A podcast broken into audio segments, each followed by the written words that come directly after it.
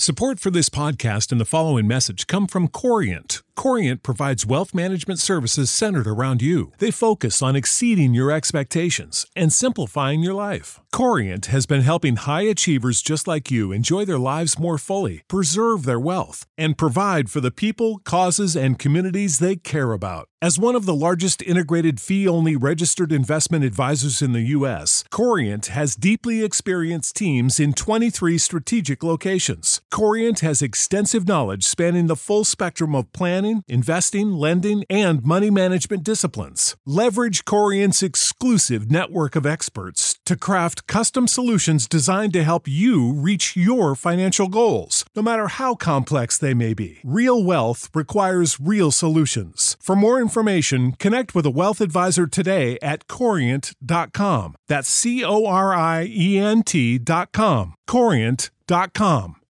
You know how to book flights and hotels. All you're missing is a tool to plan the travel experiences you'll have once you arrive. That's why you need Viator. Book guided tours, activities, excursions, and more in one place to make your trip truly unforgettable. Viator has over 300,000 travel experiences to choose from. Everything from simple tours to extreme adventures and all the niche, interesting stuff in between. So you can plan something that everyone you're traveling with will enjoy. Real traveler reviews give the inside scoop from people who've already been on the experiences you're considering. So you can plan with confidence. Free cancellation helps you plan for the unexpected. And 24 7 customer support means you can travel worry free. Download the Viator app now and use code Viator10 for 10% off your first booking in the app. Find travel experiences for you. Do more with Viator.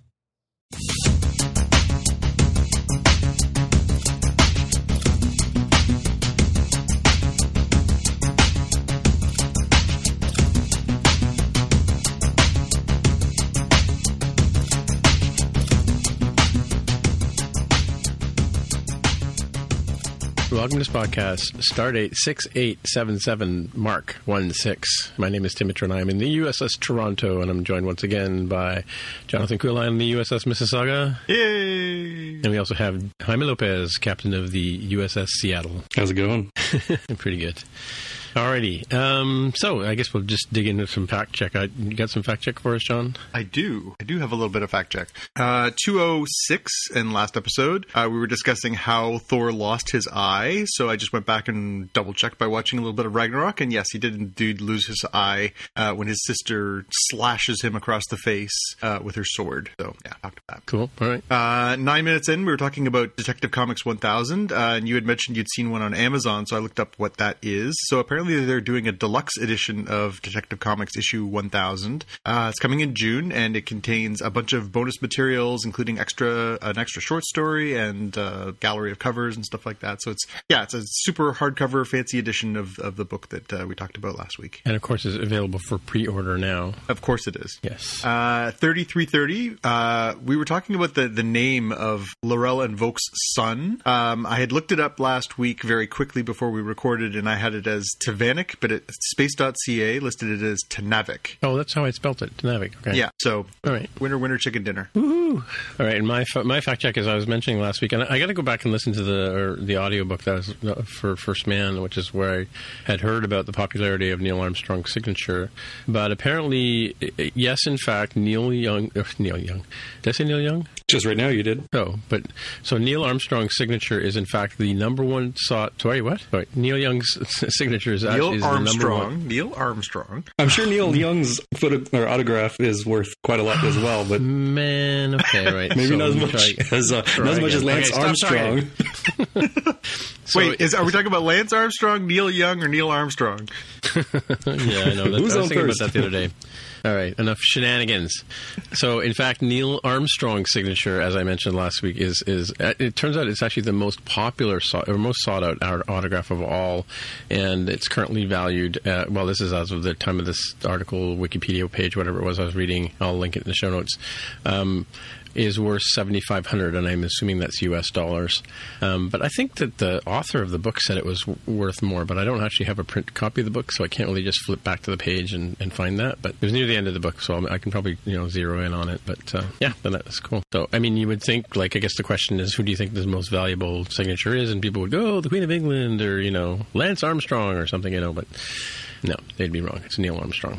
So there you go. I mean, technically, he is the only guy. Like, he's the first guy that went to another planet. You know. Well, technically not a planet, but sure. Yeah, whatever. A, a space orb. Yes, celestial Right. body. Yeah. By the way, your link is broken in your headline. What's your headline with the link broken link? Uh, which one are you looking at? I'm looking at the first one there. Oh, Yeah, this- it doesn't work for me either, and it looks like some sort of session, like you were signed into something, and now No, we're getting a you- bogus link. maybe they took it down. So I will I'll dive right in. So this is our first headline. So we got a picture that went online earlier today uh, at StarTrek.com that was supposed to be the announcement of uh, one of the next Star Trek cruises. Apparently, Star Trek does cruises where you get to go on a cruise with members of the cast, and so it had um, a picture of the actor who is playing Spock, whose name I cannot recall off the top of my head. You guys know it off the top of yours? Feel free to jump right in. Uh, anyway, so it's a it's a picture of him, but it's him as uh, shorn uniform wearing Spock. So it's our first look at what he would look like, more like the uh, you know Leonard Nimoy Spock with the blue uniform and the haircut and uh, no beard. And, uh, and now I'm wondering, now that you guys mentioned it, I wonder if that uh, has gone bye bye, if they've taken that down, or if that is still up somewhere. But I thought it was kind of cool that the, it's a weird place for us to have gotten a glimpse of that. Uh, it makes me obviously wonder if we're going to see him in that state at some point um, this season, or if that is just something they did as a promotional uh, image. But it was interesting to see because this year, obviously, we've been treated to uh, fuzzy faced, scraggly haired, uh, you know, vaguely, uh, vaguely stylish. I'll give him credit. His his uniforms are quite nice, but uh, but yeah, Spock has not looked quite as Spock like as we remember. He looks a little bit more like what we find him at the beginning of uh, of Star Trek: The Motion Picture. All right, let me see. I've got a story here. Ah, an update as of 11:30 a.m. this morning. This image has been removed by the request of CBS. Really? Yeah. Hmm. Well, it's Ethan Peck, and there's a picture of him without beard on IMDb. Does he look like? Is he wearing a blue uniform? And does he have pointy ears? No, no. I'm sure we could Photoshop it for you. Thanks. Yeah. Well, I'll see somewhere in the uh, universe we must be able to find a uh, picture of him that has been. Somebody must have screen captured this. There's yeah. Okay. Oh, here it is. sure, Right yeah, here. yeah, I got. it, I it'll got. turn it. up. I'll, I'll on Reddit. You got it? Yeah, it's on Reddit. Of course, it's on Reddit. Thank you, Reddit. Been taken down at the behest of CBS, but they haven't gotten to them yet. So here we go. Mm-hmm. Right, there you go. Oh, I did see this on Twitter, and I didn't realize it was an official pic. So yeah, this was up on on uh, online this morning on StarTrek.com, and of course, you know, a few different blogs that I frequent uh, jumped on it, and it was making its way around the socials because this is the first look we've had at, at, at Ethan Peck looking like the Spock we all remember. Uh, Particularly, I like the cruise ship with the nacelles too. That's a nice, uh, a nice look. Yeah. It's There's the name of the picture of ship him is the Explorer of the Seas. Do you not feel a little disappointed that this cruise ship isn't named Enterprise? No, yeah, I kind of am. I kind of am. Well, here's another picture of him. Let me let me let me grab this picture. Um, oh, I think maybe somebody must no, somebody must have photoshopped this one. Yeah, that's what it is. Never mind. it's a fake. Yeah. So uh, the bottom line on this is that CBS has clearly taken this down, but it does seem like uh, if you'd like to, Star Trek fans, go on a cruise with Ethan Peck. Uh, apparently, that's going to be up on offer soon. So, guys, cruise? No. If they've got the cruise ship with the big old warp engines on it, I mean, it'd be worth it just for the selfies, if nothing else. Yeah, I, I would. I would just go to a port to take a picture with that. Yeah, so we're starting to get a, a few more little uh, little teasers for uh, Avengers Endgame. So we got a, a clip that was on Good Morning America at the end of last week or beginning of this week, I guess. That was uh, a, a sort of a full scene. Clearly, looks like it's from somewhere early in the film, but it's of uh, uh, Captain Marvel, Brie Larson, uh, meeting with some of the surviving Avengers, and basically they're asking her why she, you know, where the heck she was during all this chaos when you know New York got invaded and where you know uh, the snapping happened, and she said, you know, Earth isn't the only planet in the galaxy, uh, you know, so very matter of factly. So we get a, a, a little bit of a, a background on the fact that she's, you know, clearly she's making her hay as a hero, just not necessarily where they are. So. Right. Yeah. And they don't have Avengers. She said. Yeah, and all the other planets don't have Avengers exactly. And uh, we also got a couple other clips. I don't know if you guys have seen the other commercials that have got. There's one that's got uh, Captain America doing a little sort of monologue TV commercial style one, and there's another one I just saw tonight was during the Star Trek episode. They aired another commercial that was uh, another 30 second spot with uh, Thanos doing a voiceover about you know I beat you once, I'll beat you again, Right, basically. yeah. Uh, so yeah, it seems like we're getting just a little bit more more to chew on as we get closer and closer. Obviously, we're only a couple weeks away now, so uh, yeah, it's more tastes. What did you, what did you guys make of this scene? Uh, it was interesting. I mean, you know, probably a little bit too much exposition. Was it? This was like a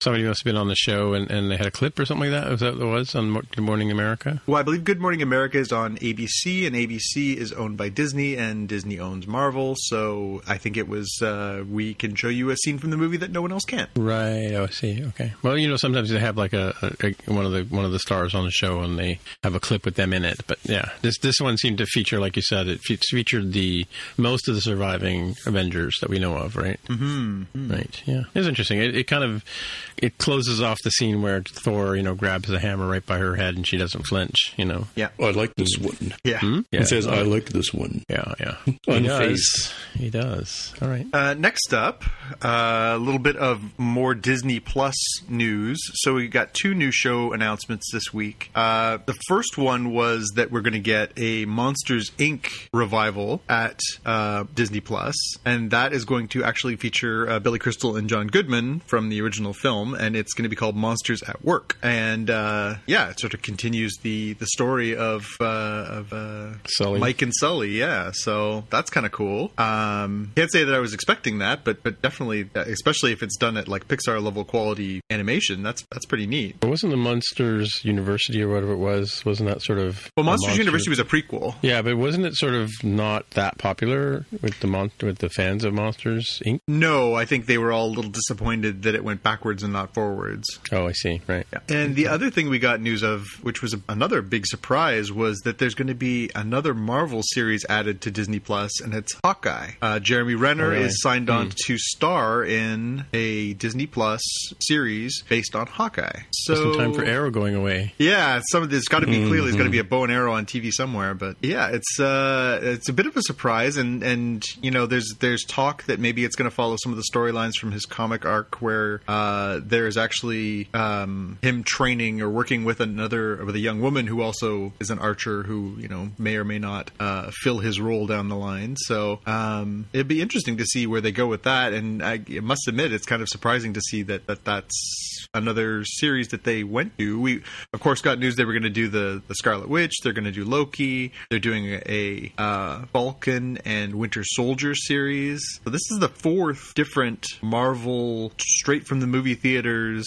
characters uh, TV series for Disney Plus. They're really stacking the deck here. Mm-hmm. Interesting. Yeah, it's it's it's quite a lot. And spoilers for Avengers Endgame, but when you realize that it's not just Ant Man, but in combination with Hawkeye threading the needle to deliver Ant Man to the right spot, I'm sure that's how Avengers Endgame ends. I'm sure. Yeah. you're you're holding fast on that theory, then? Yeah, I mean, my my addition is is Hawkeye is doing like a uh, like their own fastball special that Wolverine and Colossus do. Yeah, you know, yeah. tiny and with arrows. Yeah, well, they did that in uh, Civil War, right? Civil Did they? War, yeah, in Civil War, Ant Man climbs on board the Arrow, and uh, and um, Hawkeye shoots him into the air, and that's how he ends up inside of Iron Man's armor. Oh, yeah, that's Oh. right. That's right. Yeah. Yeah, because he fires the arrow, and Ant Man uh, is on the tip of the arrow, and then he ends up inside Ant Man's suit, and he starts unplugging things and talking to him, right? Mm, yeah. So yeah, again, just uh, a little bit more more kindling for the fire here. Um, do you guys want to jump ahead and talk about some of the other Disney Plus stuff, or do you want to want to get to that? Yeah, that? we can we can stay on Disney for for a bit because we obviously have. Uh, I've posted something and Jaime's posted something as well. So Yeah, yeah. Why don't you jump in? Yeah, with the that stuff? news came out fast and furious on this, so I'm glad you guys picked up links as well because I definitely didn't see like half of this. what's the news? Well, D- Disney talked a whole lot about Disney Plus. Um, one thing is they are rolling it out on November 12th for six dollars and ninety nine cents per month, U.S. uh, U.S. Um, Undercutting Netflix, right? right, right, and you can get it cheaper. So instead of like what is it like eighty three dollars per, per year uh, at the monthly price. You can get it um, buy all of a year at once at sixty nine ninety nine US per year, and it'll be, of course, in your smart devices. And uh, I don't know if it's this article or another one. They talked about the fact that they're pretty sure they're going to likely bundle Disney Plus, ESPN Plus, and Hulu in some sort of cheaper package. Uh, that Yes, it would the be article you you know, had up there before, yeah. getting all of those uh, separately. So Of course, 2 of those services aren't available here in Canada, which Yeah. which kind of makes you wonder: Is Disney Plus going to roll out worldwide, or is it going to roll out US first? I was going to ask you because I didn't see anything about soft launch in the US, right? I, I don't know. I don't know. I mean, it, it's Disney, so of course it's going to be a global thing eventually. But I don't know if they're going to start off small and then get big, or if they're going to do. Yeah, I, I haven't seen any intention about what where they're gonna, which markets they're gonna go to, and what they're gonna do. Well, interesting. Uh, There must have been a keynote or something today because um, uh, some guy named Robert Iger, Bob um, Iger, yeah. Dis- yeah, Bob Iger. He uh, he tweeted out today a picture. Thrilled to share a first look at Disney Plus with you, and it's got like a very. I it looks a lot like a this TV app that runs on the TV on some sort of fruit company's device. Um, that you know, in the in the big banner across the top, they got the Mandalorian. You know, and then they've got dis- different sec- sections like uh, Disney, Pixar, Marvel, Star Wars, and National Geographic. And then, of course, below that, they've got you know Captain Marvel movies, Snow White, Coco, you know, Star Wars itself, and Free Solo. So it's just a screenshot of, of what uh, the Disney Plus interface will look like on whatever device it runs on. Do we do we even know what devices it'll run on? Like, will there be an Apple app or? It's I don't know. I mean, it would be hard to imagine that they wouldn't have functionality through any number of devices, iOS plus, Android plus, you know, the Samsung TVs and smart apps and stuff like that on on televisions, uh, pl- PlayStation, Xbox. Yeah, smart TVs, web browsers, tablets, mobile devices, game consoles. Right, right. Uh, Streaming services also secured deals with Roku and Sony for availability on their respective platforms. So yeah. Don't we don't we know somebody who worked on uh, the app Jaime? for Disney Plus, Yeah, our little friend there. oh, that's right. Yeah, it wasn't. Yeah, I think so. Is this this app? Maybe I'd have to have to go back and look and see. It might have been Movies Anywhere. Movies Anywhere. That's what it was. Yeah, it's not the same Um, thing, I guess, right? No, it's it's a little different, and it's also worth pointing out that Disney is ending its Vault program. Uh, Everything coming out of the vault or staying in forever? So it depends how you think of the vault. So the normal thing of like, oh, you want Cinderella? Guess what? I hope you bought it between these two weeks in 1997 because otherwise it's not coming out for another 15 years. Um, they're going to stop doing that, and instead, all of that stuff will be available on Disney Plus. That's what I was getting at. The fact that you know it's going before it goes back into the vault. You know, It's in a it's in a permanent vault that you can very easily dip into. But at the you know if you really really watch want to watch Cinderella, you can just pay nine or six ninety nine that one month, and then never watch it again, and then come back you know twenty years later and, and watch it. You can you can you can recreate the vault experience if you really wanted to. right? So it's like those vaults at the place where I work, with big, big giant metal doors that really don't do anything anymore, right? Right, right. All right. Okay, So let's go back to the uh, back to your announcement from the AP- AMC crowd, John. Oh, this one bummed me out. So uh, we got news this week too that Preacher is going to end. Uh, the AMC series is going to have its fourth season and then call it a game. So Seth uh, Rogen, who's one of the executive producers, announced this week that uh, on social media that that uh, it's been a fun ride and, and they're going to go out with this. Um, I don't know if you guys have been watching. I've been watching. It is uh, it's pretty gross and pretty over the top. It is not exactly true, but pretty close as far as the tone of the the comic book series on which it's based. Um, but for anybody who's read that series and then followed along with the show, they're a long way off from where this story went and continued into um you know it was uh yeah it, it felt like they could have easily carried this on if uh, obviously you know ratings and expenses and whatever else merited it. It could have probably gone on for several more seasons. So it makes me worry that you know obviously this was not you know well regarded or or making enough money for them or whatever other reasons they would have for canceling it but it's clearly it's they're giving them one last season but it sounds like a cancellation Sure, I guess. Yeah, I, I only watched. I watched a, a few episodes at the very beginning, and then I haven't. I've been meaning to go back and watch it again, but uh, I guess once it comes onto some sort of streaming device, I can watch it again, right? So yeah did you watch it Jaime I did not, but apparently I can binge through it once it becomes fully available. on which which channel or what would you watch that on? I don't know. I don't know if it's been announced who who would have the entire thing. I'd assume Netflix or Amazon would probably end up having it. Yeah, yeah, Netflix uh, in Canada, anyways. Netflix was carrying a lot of. They've got the Walking Dead series and stuff like that, so maybe it'll pop up there. But um, Yeah, again, it's uh, it's a fantastic comic book. If anybody has the time to to make for reading that, it's uh, it's one of those ones where it's probably lessened its impact over the course of time because it's pretty graphically violent and uh, language and subject matter and everything else. Uh, but when you factor in the fact that this was a 20 year old book, uh, for when the time it came out, it was you know breaking some pretty crazy ground as far as its uh, you know its explicitness. Um, and the the TV series kind of meandered through its first season. I think it picked up a lot in the second and third seasons. Um, but yeah, there there it was a 60 issue series in the comic Hmm. books, and they they are probably 20 issues in or so as far as covering that storyline. So, yeah, it's unfortunate that it's going to end so soon. All right. So speaking of The Walking Dead, And yes, speaking of The Walking Dead, more AMC news. So we've got our uh, official confirmation. We talked about this a few episodes ago that they were talking about developing a third Walking Dead series.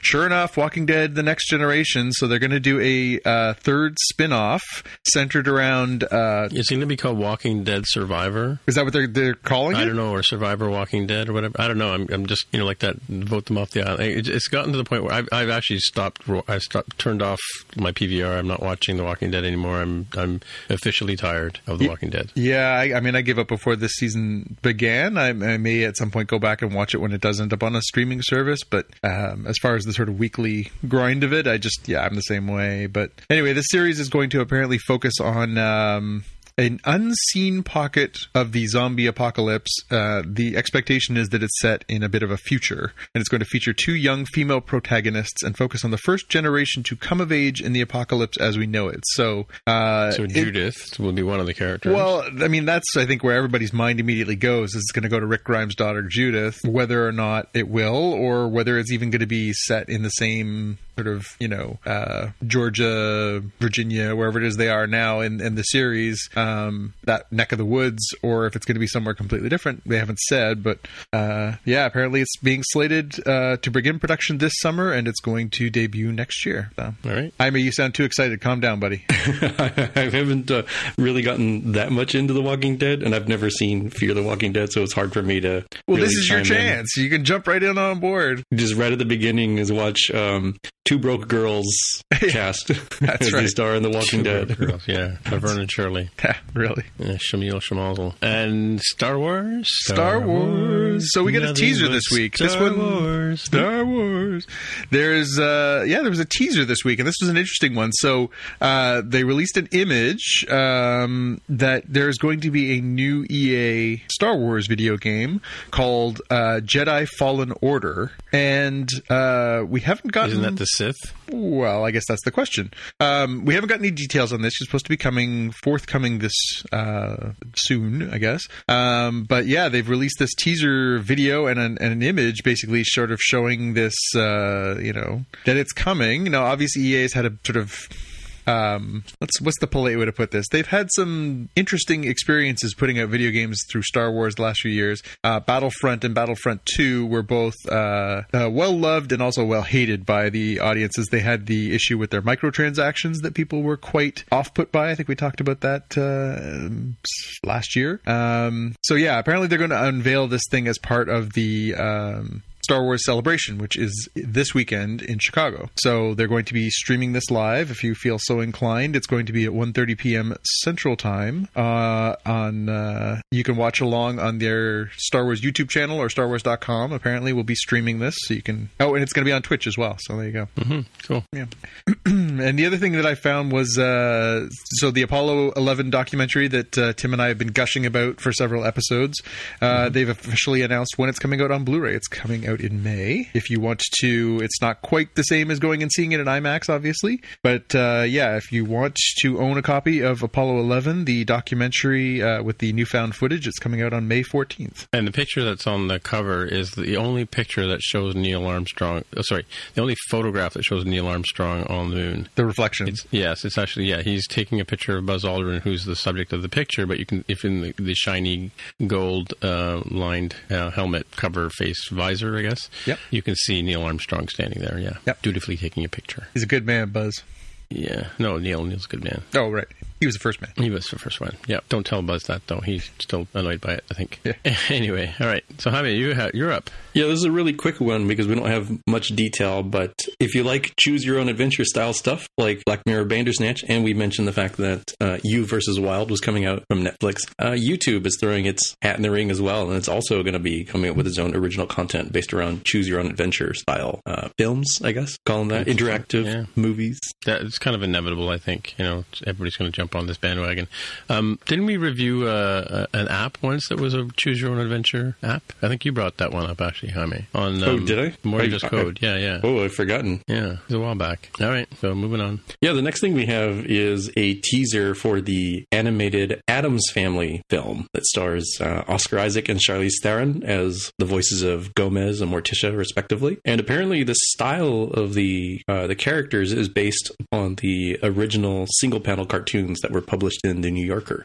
Yeah, so it's kind of a very very different sort of style. Uh, th- this particular uh, Ars Technica post takes a very negative tone on it, which I don't hundred percent get. I mean, I don't know that the preview teaser here sort of you know, knocked my socks off, but I also don't know that it really falls into a uh, reboot fatigue sort of thing. Cool. Yeah, I'm, I, I don't know. I mean, it could be interesting. It has been, probably been long enough since the films and the, certainly since the show that you, you could introduce this to an all new audience.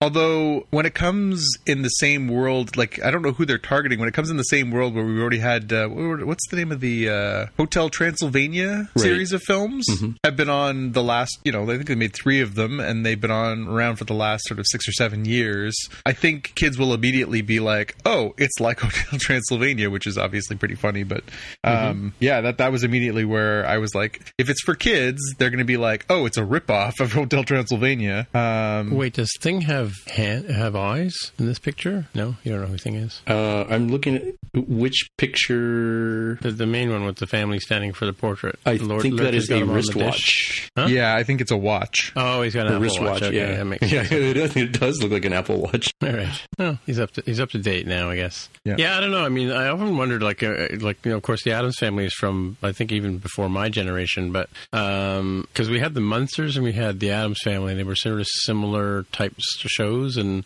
I'm not sure. We have to check and see, but maybe fact check for which one came first and which one inspired the other. 1964, it says here, right? Yeah, it's Well, for the live action 1938 was the cartoon, right? Sorry, 1938 was when the Addams Family cartoon there was a cartoon first. Well, it was- a it was a- panel comic strip. It was a comic strip in the in the New Yorker in the 1930s. Oh. See, I didn't, I didn't, I, did- I did not know that. Mm-hmm. Well, so obviously the Addams family came. So, so I guess it's okay. So it's like a franchise that's been around forever, and they're just you know kicking it out again. Yeah. Yep. Hmm. But you do raise a good point. So, since everything has to be a cinematic universe nowadays, I really hope there is a stinger at the tail end of this movie that teases the Munsters as the next film. Uh, yeah, are they why owned by the same be? sort of properties, or, uh, or I don't think so. I don't think so. Yeah, Mm, I have no idea. Of course, the Munsters had one color movie at one point too. Yeah, but they haven't gotten the same sort of revival bonanza over the decades as uh, Did they the have Addams they family. not done a re- redo movie? No, I guess they haven't, right? I'm trying to think of the most recent They- Munsters. and didn't I- they do when they they did one on TV? Didn't they do like Ten Mockingbird Lane or something? Mm, maybe that's, I'm just looking at the Munsters page right now, but I know they did they did a Munsters movie because I was I was a huge Munsters fan when I was a kid, more than the Addams Family. Actually, that was my that was my jam. Yeah, they they both were sort of a little bit circulating on on TV when I was a kid, but I can't say either, either of them really looped me in. What was it? The mothers the mothers were more or less the same, right? So Yeah. originally aired on Thursday nights on CBS, sixty four to sixty six. Yeah, it's funny for another one. It's another one of those shows that um, didn't last very long, but had a lasting impact, right? Yeah, it was it was replaced by Batman, ABC's Batman, though. Yeah, because Batman was in color. Oh, here we go. So, so the one I was thinking about called Mockingbird 2012. Lane was Yeah. 2012 CBS uh, reimagining of the Munsters. So there you go. This is the Munsters, not the Addams Family. Jerry O'Connell was in that one. Eddie Izzard as well, mm-hmm. and Portia Del Rossi. Clearly made an impression. Did either of you even watch this once? I, I know. I No, I had no idea. See, it's because they, they went all cutesy. I mean, you're going to try to do a Cloverfield universe sort of thing and go Yeah. with 10 Mockingbird Lane. Like, it, that would be hard to remember um, if you weren't explicitly in the Munsters sort of uh, mood. It Jerry says that, O'Connell as Herman Munster. Seriously? yeah, it says they aired one pilot episode. It was Oh. viewed by five and a half million American viewers and was not picked up as a series. So it aired one episode. Oh, hmm. It's amazing that you remembered that. Well, it's a tragedy, is what it is. All right. Speaking of tragedies, Detective Pikachu. Yeah, I mean, if you're if you're going to see the first film in the Detective Pikachu cinematic universe, um, you should be aware that you're probably going to want to go see it on opening weekend because they're going to be handing out exclusive Detective Pikachu trading cards that you can only get while supplies last. They're limited edition. Interesting. And, Isn't and that the whole point of Pikachu in the first place? Pokemon in general? playing the card game or, or playing on your Game Boy too. The card. Well, the cards. Didn't the cards come first? I don't know. Did the did the cards or the trailers or the games come first? I truly don't know. I mean, in the United States, the first time they became noticeable when they imported it was the video game, but that's not to say that there wasn't some other media prior to that because I, I really don't know. Have uh, Have you gentlemen seen the new Pokemon trailer? The you mean the this this one here? Is it This one here with um. is it the um, is it the one where they're doing the casting? playing Pikachu? Mm, it's the one the casting calls one where they've basically got all the different Pokemon auditioning. Oh no, I haven't seen that one. It is at, in the tradition of this series so far. These the trailers for this show. It's eerie. Is that the one that we just saw at the beginning of Shazam? Uh, no, it's not. It's act- it's a different one. It's basically got a bunch of the Pokemon, basically one by one, like auditioning for their jobs and showing you like all the different weird Pokemon that are going to be in the movie. Right. Uh, but the whole thing is set to uh, Whitney Houston's "I Want to Dance with Somebody," and uh, they're all like turning to the camera dramatically and growling and stuff. It's it, this. It, I just don't get it. I maybe I'm just not a Pokemon guy, but this whole thing is weird. Yeah, I've never gotten po- Pokemon at all. So Yeah. Meanwhile, Jaime? meanwhile, as Jaime goes online to look for movie tickets, right?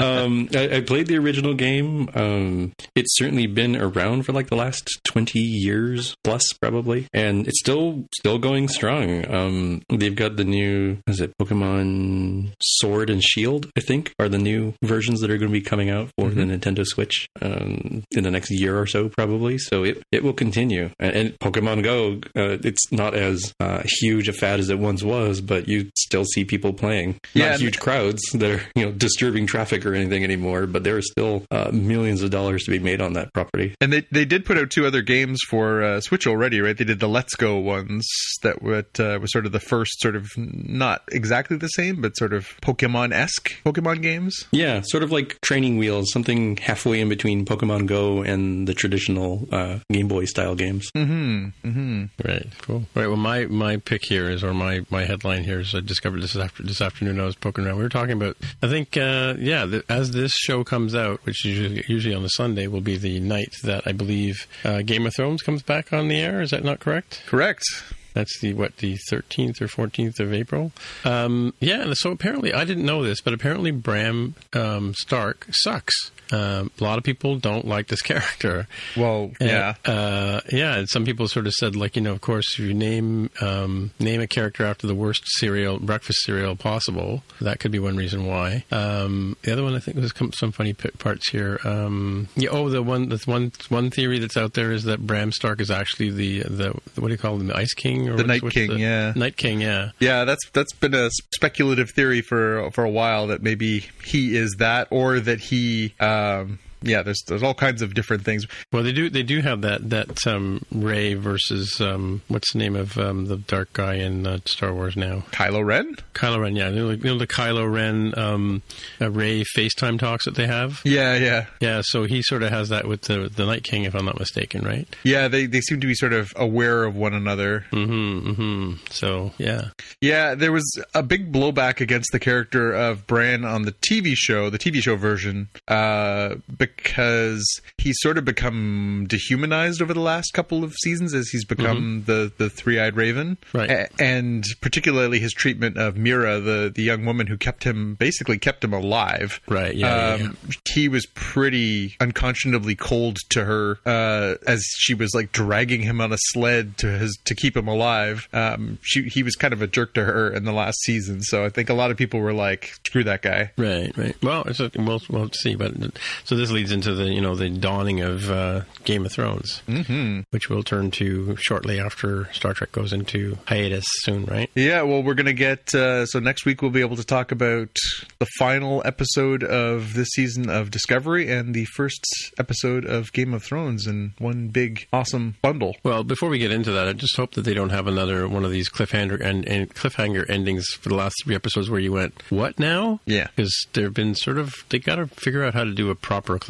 Those guys. Yes. Speaking I mean, of which, spoilers for, spoilers for the end of the season. I'm fairly certain it's going to end on pretty serious cliffhanger because I think they know that there's going to be a season three, so they don't have to. Oh, right. Like you look at season one, yes, it wraps up sort of a little too fast than we wanted, and we talked about that uh, many moons ago. But I can I can see that it had sort of a okay, that's a natural break in the story, right? This whole arc is done, and oh look, here's a, a semi teaser for next season. Come watch the Enterprise. You didn't really have to come back for season two if you didn't want to. You could still feel satisfied, but I'm I'm going to bet dollars to donuts this season is going to end on a well, we'll see you back next year sort of thing. yeah, Well, speaking of which, it is time for Jaime to give us the "Parting is Such Sweet Sorrow" recap. I don't know how they figured that we didn't figure that one out from what the title. Um, yeah, so why don't you dig in there, Jaime? Yeah, so we have season two, episode 13, Such Sweet Sorrow, which begins with Sarek on a yoga retreat. uh, that will become a little bit important towards the end of the episode, but he's um, he's out there meditating and he sort of comes to a realization. And then we have um, this whole uh, ticking clock going on situation for the Discovery crew where they really desperately need to get rid of the sphere data, which means getting rid of the Discovery itself because they can't purge it from the systems. And by the way, Section 31's whole armada, uh, under control by uh, uh, the nanite powered um, Leland and company, uh, they're all coming there and they're going to, you know, mess things up for them. So the decision is made to, all right, let's go ahead and, and abandon ship over to the Enterprise. So they, they dock and they, they send a whole bunch of crew over and they're like, all right, we've got this thing on remote auto detonate, uh, detonate. And it's like, oh, oh, it failed. Oh, well, you know, Wi Fi is like that sometimes. So, all right, get the torpedoes ready. Just, just blow it up to begin with. You know, the, Yeah, the before you jump way. over, they did they did do the gratuitous shots of the Enterprise and the, the theme song, and, and of course the dawning of the Enterprise bridge. They had a big exposition on that, right? Oh yeah, I mean it, it looked beautiful on like the, the new reimagining of the the, the high def Enterprise bridge is, is great. It's it's slick. It's definitely in that uh, disco style, but they've kept the the touches pretty much the same, right? Uh, very similar to like the uniforms that even uh, uh, Rebecca Romijn is wearing as number one. And and it, spoilers the rest of the episode. Eventually, Pike as he takes over control of the Enterprise again. Um, That you know yellow uniform for command, but like it's sort of like a take a Discovery suit, paint it whatever department color you have, and then update it a little bit to look more like the 60s style, very Right. very groovy sort of thing. Um, and prior to this this abandoning of ship, uh, Burnham is checking out the the time crystal and touches it and goes all timey wimey, as you guys like to say. Yeah. she sees all sorts of weird, confusing, uh, what, what, that seem to be like previews of what's what's to come. Uh, Some bad bad updates. Um, and as I mentioned, the torpedoes were unable to destroy the Discovery because the sphere data has protected itself and turns on the uh, the shields on Discovery. So they're like, oh, what the hell's going on here?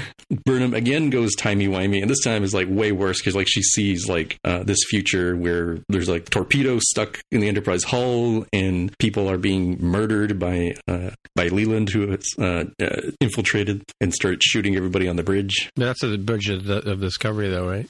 Yes, on the Discovery, um, which I think leads into their uh, Discovery needing to go back to the future. And they say, all right, maybe we can use this technology, this time crystal and everything we have, and we can somehow fling Discovery into the future where uh, Dr. Burnham, the mother, is, and see if they can just keep this out of control's hands and, and not let the future come to pass. Yeah, she So kind of goes when she goes timey wimey. She sees all this destruction, and then and then she actually ends up kind of like before uh, Pike even orders a, the torpedo to be fired, right? Yep. She kind of is able to see, having touched the crystal, I would assume, have, is now able to see what one potential outcome would be, right? So she stops them from shooting the the um, torpedoes. Uh, she stops them from continuing to do so. I mean, I, I guess they could have eventually destroyed the Discovery if they just unloaded No, the I don't entire. think they didn't fired one because they they just jumped back in time. If I, the way I saw it, right? Yeah, I didn't know if jumped she was telling them to stop because they'd done two and she knew that it was not going to do any good, or if she was just, or if she traveled back and then they hadn't done it yet. Yeah, that's what I mean. I, I kind of got the Oh, impression that she went all timey wimey and saw what would, would happen and, and kind of in her,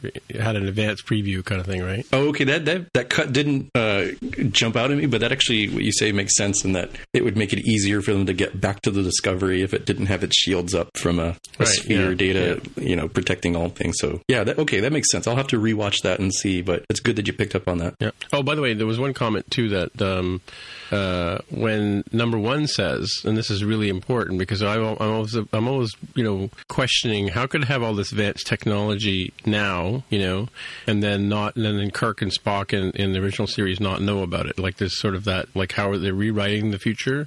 And um, number one says we'll have no more holographic progressions, and then she says she waits a second, and then she says ever. So it's kind of like Starfleet has banned the use of hologra- holographic uh, projections in, in messaging. So Yeah, they had said that at one point when when the episode where she had shown up previously, she had mentioned, you know, uh, that they were in the process of getting rid of those things because Pike hated them, right? and because they couldn't trust them now that now that control was around, right? Yeah, yeah. Sorry, Jaime, carry on. No, that's really good. And I, I also think at some point before the end of Discovery's um, total run, they'll probably do the same thing with the Spore Drive, right? We've Sure, yeah. mentioned that they oh they'll, they'll they'll cover that up at some point. It's like, well, you know, we're cut off from from the Spore uh, mycelial network, or we've we've blown up the Discovery and we deleted all the data plans, you know, that sort of thing. Um, oh, so they have this big uh, conference room meeting where sort of the theme is, you know, what are we going to do? And you know, gosh darn it, you know, Space Romney, uh, Captain Pike is he's got faith with the heart, and he's like, I believe that there's a there's a, a greater calling here with these seven signals. So we're we're going to go out to this fifth signal that has appeared, and we're going to see what's going on and, and, and see how this is helping us along our, our greater mission. And uh, this is where the sort of crews uh, split up. So uh, sort of a skeleton crew on Discovery is going to immediately uh, spore drive their way over there, spore jump their way there, and the Enterprise will take like an hour or something like that to to arrive at normal warp. Um, and during this sort of uh, you know prepping for you know for battle and everything, as everybody needs to do, they're either going to put put guns on the space shuttles and stuff, or on the shuttlecraft and everything. Uh, we have a conscious uncoupling moment between Stamets and uh, Dr. Culber, where they're like very awkwardly uh, trying to figure out where they go or don't go or their relationship. And uh, as, as it turns out, it looks like Stamets is going to stop doing the starship thing for a while, maybe settle in a star base or something, and or a space station. And Culber says, "Yeah, after this is all done, he's moving over to the Enterprise." Yeah, I kind of got the impression he was coming to say, to sort of. Do you think he was coming to say goodbye or coming to settle up? What do you think, Jonathan? You're the author; you would know.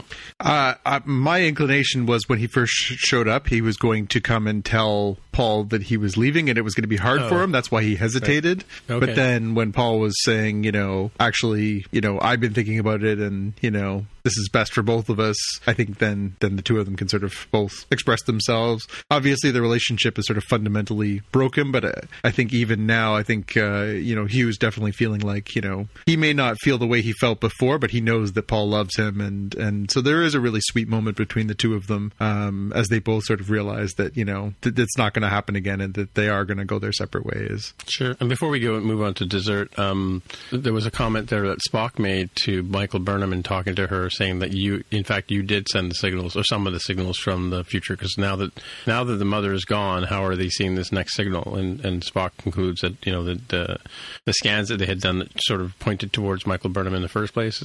He he concludes that she did in fact send these future signals to them. The two I mean- the two Burnham theory pays off. right, right. Um, so yeah, in my show notes, I have the Spumoni ice cream, which is It's Baboni, yeah. Spumoni. yeah, it's a reference to Spumoni and um, and Po, the shorter name, because I am not going to cause a Mihani fact Ika check. Hale Kai Po. Oh, good job! I did not write it down. I was like, all right, Tim for the win. Po, which is, which is what what uh, Tilly calls the the queen, which is you know, if you're checking off on your list of was it worth it for watching these short treks, they absolutely did tie them into the season so far. so far, we've had Saru's tie-in. We've had uh, in this episode we have the uh, Tilly short trek tie-in. We're reasonably certain that it's heading towards the uh, Calypso craft tie-in for the future Discovery stuff. And the only one we haven't done so far is Harry Mudd. And, and who knows what's going on with that. I mean, it was still an enjoyable episode. You'll still watch it standalone. But if he somehow ends up being involved in this thing, I would not be surprised. Even, Doesn't even if that doesn't end up being this episode. timey-wimey thing in that thing? He does not, but you know, so far, I mean, it, it could be just three out of four. Um, the short trek might even tie in not to this season. It might very well tie into season three if you Oh, assume okay. you know that they already knew they're going to have one. Uh, Or it could tie into the the the Emperor Georgiou series, or it could tie into a second because they're doing a second season of Short Treks this summer too. So you never know where that'll pay forward. Or it could have just been a really funny, awesome little short trek.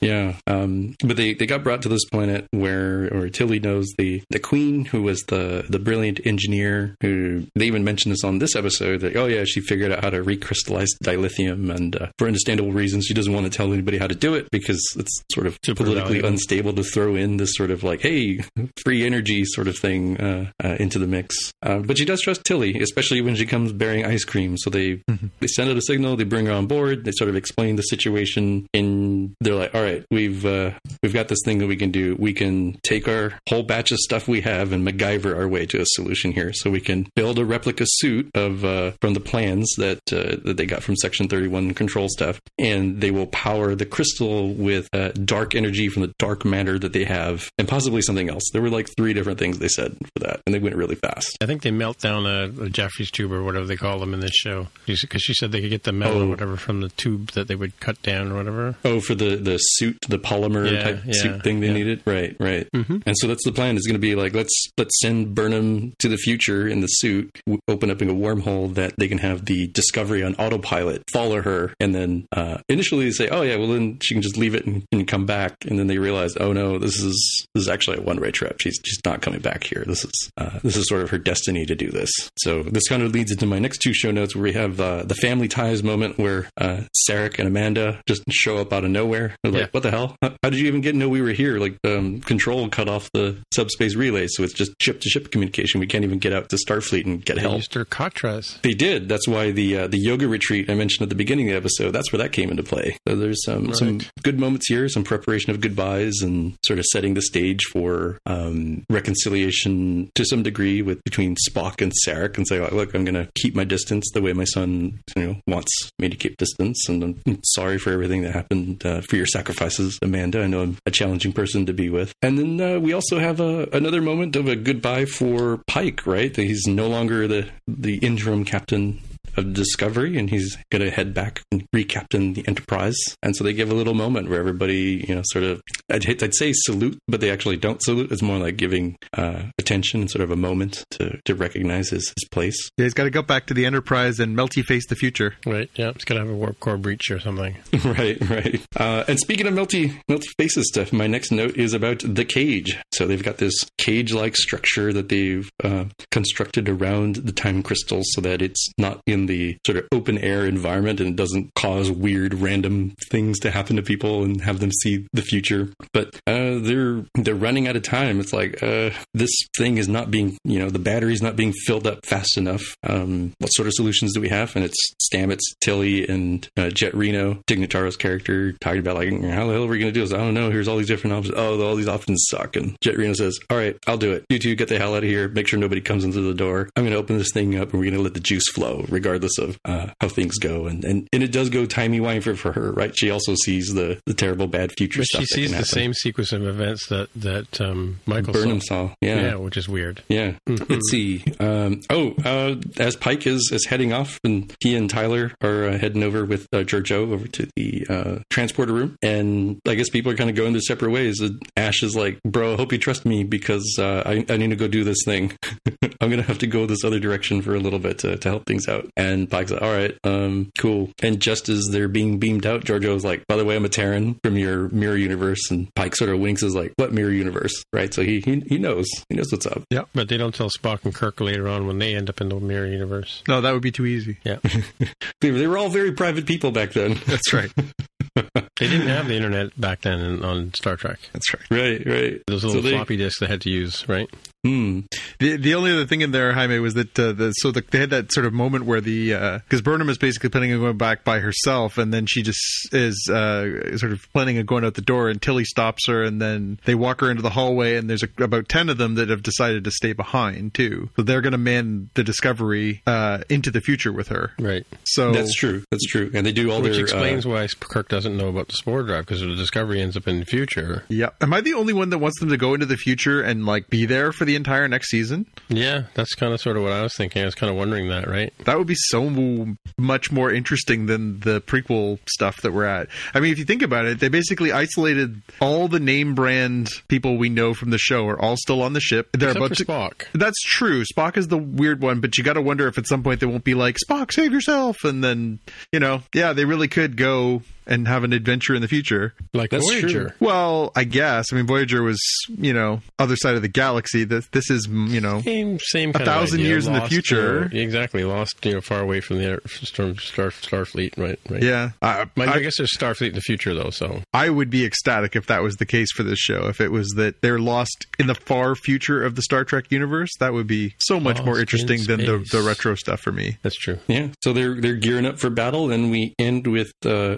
Commander Saru on the hot seat as the uh, as he says, you know, they, they can worry about captaincy uh, later and figuring out who that is, but uh, at the very least, he is the ranking officer on Discovery, so he is taking command of the Discovery for this battle that we will see next time. Yeah, and again, this is where I sort of went. The, the ending just kind of went, "What? That's it?" You know? Yeah, yeah. Like last week, it was like, "What? That's it?" Like it's no sort of like somebody hanging off a cliff or the you know tied to the railroad tracks and the trains barreling down on them kind of moment. You know? But wait, what, what more do you want though? Because they they they're right now surrounded by Section 31's armada. Yep. So how did how did um yeah I don't I don't know I don't I don't get the sense that that's a really really big threat. Like think about think about the Locutus episode part one, right? Like I remember that being a cliffhanger. Right? I can't remember exactly what happens, but I remember thinking, okay, now what? You know, and you guys all had to wait like a whole you know summer to to see the next piece, and you were all like you know it's like the Who Shot J.R. moment. You know, like I, I don't know. I, I they, they did this at the end of the first season. They saw they all ended up surrounded by Klingon ships, if I'm not mistaken, or something like that, right? So it kind of it's I don't know. It's just it's not it's not you know I don't know.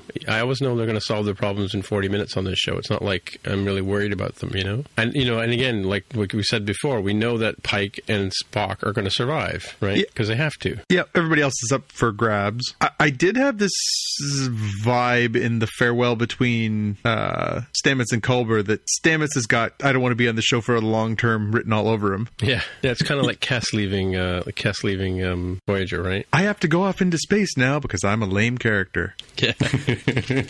yeah, I, I don't know how they will wrap things up with regard to the spore drive, but I do think that um, Stamets removing Stamets from the equation in one way or another, whether he is left behind in the future or he has to, you know, kill himself or something so that he can't be uh, tortured into becoming, you know, the, the driver of the spore drive anymore. Like they, they definitely have to cut that off at some point so that it doesn't become uh, a plot point for the future of like, well, why didn't Voyager just, you know, pull up the plans from the archives and Yeah. have at it sort of thing? Yeah, cook up some there has ba- a batch some of sort- mushrooms and get going. There has to be some sort of secession plan for somebody like like you know like they couldn't possibly have this amazing drive that will only work with one guy, right? They have to they have to figure out what makes him tick and make other people, right? Yeah. Right. They do have some opportunities, right? And that's where I sort of think the, the cutting off access to the mycelial network in some way comes into play because they, they certainly they have the plans, right? Like you can, you know, copy the hard drives all you want, make sure you have redundant copies. They definitely have access to the spores because they didn't seem to be especially um, unique. It wasn't like, oh, they can only live on the discovery. And the sort of next obstacle is, all right, well, they needed to do that genetic uh, modification and engineering sort of thing to Stamets, right? The illegal thing that, like, you know, Starfleet's like, yo, this is not cool. We don't allow this. Or the Federation says we don't allow this. Um, that's the sort of thing where I think you would bend the rules if you really had to. And that's where I sort of think that the finality of like, oh, yep, nope, we're definitely cutting off the um, things from the mycelial network in some sort of way, shape, or form so that it's never usable again, sort of thing. Yeah, yeah. No, I think Stamets is going to have uh, he has he has martyr written all over him at this point. Right. Yeah, a- again, it was a bridge. It was a bridge episode. Stuff stuff happened, but really it was table setting. Yeah, there was. I mean, there was a whole section in the middle where they were all reading their J- dear John letters to their families. You know that. Uh, you know, um, and who writes a letter and then reads it out loud? You know, but uh, Well, I think they're, only- they're recording that their faces, television, right? Yeah, Huh? they're recording their faces, right? They're Oh, looking into their devices. okay, yeah, I think the yeah, idea is they're yeah. they're capturing themselves so that they can send Oh, they're, that. they're doing selfie videos. Okay, I get Yeah, it. yeah, yeah, right. yeah, yeah. But yeah, but again, a nice. Also, again, we're getting a little more each week. We talked about this before that you know we're we're finally starting to flesh out this crew a little bit. We're not just getting the focus on you know sort of the five core key members of the of the cast. We're also getting a little bit more with the you know the sort of stand off to the side players from the uh, the bridge crew and stuff like that. You know, we're getting Detmer and we're getting Oyo and we're getting uh, you know a little bit more. Was it Bryce and Reese and you know a little little bit more of a fleshed out crew and obviously they've been you know handpicked to be on this. Uh, you're all going to the future together mission here, so uh, yeah. So I have a question. So the the before the show debuted, there was this discussion about it won't be about the captain as as other Star Treks are sort of about, right? And it would be about this first this first officer Burnham. I mean, and so that continues to be the sort of case in that every single episode kind of centers around her. So the, I mean, you know, like if Sonequa Martin Green decided to leave the show at this point, they'd they'd kind of be screwed because they've built this whole th- franchise around her in a sense, right? Well, I Or do you assume not she. see Ha- I'm sure way? she has a contract for multiple years. But do you not see it that way? That, that this is how it, it keeps playing out, or Yeah, I would say like what Spock was saying, it's always about you. It, it's funny though. I mean, if you look back at all the series, they all sort of had, you know, what we expected to be the central focus. Like, I got the vibe that when, if you go back and watch, you know, Encounter at Farpoint for for the debut of TNG, uh, it's Riker. It's the Riker show, right? Oh, really? Okay. You Did you do you not think that that like well they set it up like he's joining the team he's it's all about him meeting the different crew members and him and then he runs into his ex girlfriend and it it's a very much more it you get the vibe that it's Riker centric but I think quickly you know people a didn't like him that much or find him particularly compelling and then it It became a little more yeah. well, I think it became a little more ensemble and then I think, uh, you know, people really started to take to Picard as a character, and so Patrick Stewart sort of rose, and you know, it, it certainly was an ensemble through the whole thing, but I think people took, I think, more interest in in Brent Spiner's work as Data and as you know Michael Dorn as Worf, and and you know, it seemed to focus. The most interesting episodes were about Data, Worf, and Picard, far Right. far more so than the other characters. That's true. I don't know. Do you guys disagree or? Well, no, but I mean, but in this in this show, I mean, you know, we've had other than the shorts with Tilly, and you know, the few sections where she's had conversations with Burnham directly. Um, you know, we've had we've had a little bit of Saru in in that one episode. You know, anytime anytime a character uh, has a sort of show centered around them, like even even Airiam, it turns out that that character is advancing Michael Burnham's future. Yeah. Right. That's Yeah. what I mean. Yeah, no, you're right. It, this this series, especially if you go sort of back through the whole breadth of the thing through first season as well, because that was sort of about her, you know, fall from grace and redemption story, right? And this one has been Right. about her, you know, the reconnecting her past and her future. Um, yeah, you're right. It's it's a very much centered around Sonequa Martin Green and, and Michael Burnham. Yeah, and and if the emperor was truly this kick-ass, you know, like person who could take over an entire empire, thus the name emperor, um, why, when she comes to this this universe, is she so you know protective of Michael Burnham and affectionate toward Michael Burnham because she knows she's not her actual daughter. Yeah, yeah, but then you know, again, I think that's supposed to point to a a different side of her personality that we haven't got a chance to get in touch with yet. The Emperor, because she clearly does. You- The way that she talks to her, you know, Burnham, there is something there. Yeah, it's very much a mentory mentor kind of thing, right? Well, it's it's mother daughter, right? Like it, it does yeah, have a mother daughter feel because in in her world, you know, Burnham was her daughter before she was uh, groomed and seduced away from her by Lorca, right? Mm, I suppose. Okay. Yeah, and she does have a soft side that they've hinted at, like when she, you know, briefly breaks character when she's looking at the baby, and um, I think it's Ash who looks back at her, and then she like snaps back into her cold mode, right when she gets noticed, and then of course she's got the like, well, here's an option. Why don't we just create a supernova? and they're like, what? That'll kill like a whole bunch of people. It's like, Yes. oh well, Yes, What do it I care? will. There are no bad ideas. Yeah. No, Yeah. that's a bad one. So Yeah. what baby were we talking about? I don't remember that scene. That was, was I thi- it's Tavanek, yeah. right when he's on the Section Thirty One ship when they're like taking him to Boreth. I think. Oh, Or- oh T- okay. to okay. Navik, did I get it wrong again? Damn it. the accent mark is going to be hard because we've only seen his name in like one one episode. Yeah. re- reshowings. Well, last week we, we, we, we I wrote it down and Jonathan sort of we, we agreed to read it wrong because Yeah, it's. I looked it up. the tongue better. Yeah, I looked it up on uh, a site that did a fast recap, and they had it down as as Tavanek, not Tanavik. It's Well, Tanavik. I, I use I use the subtitles on the TV, right? So Mm. um, that's why I get the spellings, and, and that's how I got. Uh, okay, spoiler. That's how I got uh, Po's name. You know, yeah, I, I caught Po's name. I, I was actually funny because I wrote down that she was the Queen of Xahea, and then I had written that down phonetically. But then at one Yeah. point they were standing on the bridge, and you could see the spelling on the Yes, the, yeah. the logo behind them. I was like, great, thanks for that. So Xahea with an X. Really? Yeah. Yeah. So we now know that um, the Emperor Georgiou doesn't like ice cream. Yeah. So the one thing I was unclear on at the end of these episodes, so they do make a quick reference to the fact that is, is Po had decided she's staying on board, right? Yeah. Yeah. So she is there. Yeah. So that's again, I think if we're looking forward to you know this not all resolving in a nice neat bow, um, yeah, this could be an interesting mix for next season if it's you know we're lost in time or lost in space or whatever it is. Well, we're also keeping we're also keeping Nhan on the ship too. Yeah, so we got a new character there, and she's been, in, you know, she's had some interesting wrinkles. It'd be get, good to get to know her a little bit better, but she's been an interesting character. And then, yeah, and then adding Po, so a couple of new, uh, you know, strong and interesting characters. And um, yeah, again, I'm, I'm, I'm kind of intrigued. And again, of course, we've written Pike out of this, out of the story now too. So you know, like as you say, I think the real sort of wrinkle is Spock, right? How do they get Spock off the ship so that they can go into season three, or Yeah, or does Spock go kinda- with them and have an adventure that we just didn't know about? Yeah, I was kind of wondering too if there, if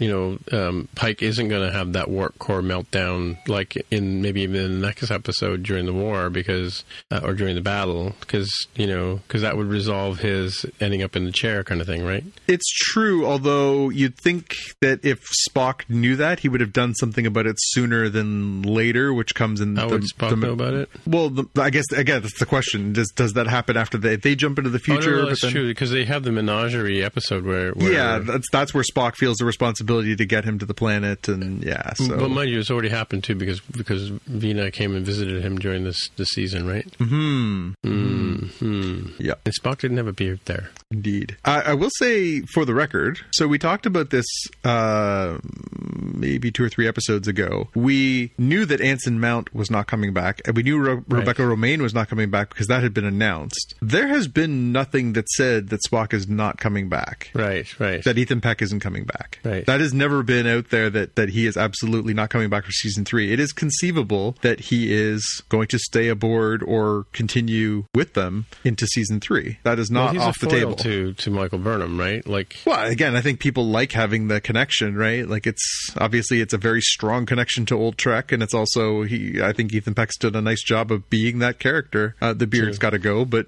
true, yeah. yeah. So But, it- but I mean that, that sort of brother sister banter that they have back and forth too. The you know he kind of he kind of reveals things about Burnham that, that is convenient because we get to, to get to reveal it really quickly without you know a lot of questioning. Like how would you possibly know that? You know, hmm hmm as as you know only a sibling would know, right? yeah, yeah, yeah. Yeah, Well, so- one episode to go. Very exciting. Yeah. Yeah, and did you guys get the preview over there? Did it show over there? Uh, no, I didn't go looking for it yet. Okay. Uh, well, when it does come up, it'll have uh, a quick preview of you know things go shooty shoot and boom boom, and uh, Michael is going to step through the looking glass.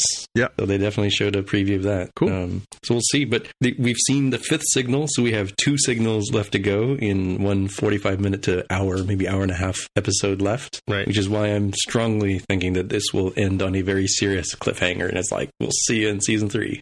Yeah, I guess the other question is, will they like are those signals signals that they are going to come back and it's all going to wrap up, or is that that it's you know open ended? Yeah, it's, it'll be interesting to see how they play it out. Either way, I'm in. Right. Okay. Let's jump on down to the uh, jump on down to the watch list. Woo! Watch list. Yay! Watch list. That actually looks like uh, Jonathan has a couple items on here. Oh, Oh, yeah, yeah. I, I, again, I don't know if we want to talk about that. So the back to Boreth thing that I flagged here. So we didn't talk about it this last week, Tim, and obviously Jaime was uh, was gallivanting around the uh, United Kingdom. So, uh, but there was a little bit of a kerfuffle about the fact that they um, they were on Boreth, and Boreth had made a previous uh, uh, uh, appearance on Star Trek, and it was in the Next Generation episode "Rightful Heir" when Worf goes to Boreth to reconnect with his Klingon spirituality.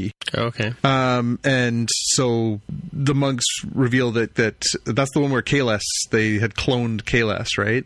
Um, but people were online saying, well, there was no time crystals, there was no weird things happening with time when he was there, and what the heck's up with this? And now that doesn't make sense, and they've messed with the timeline.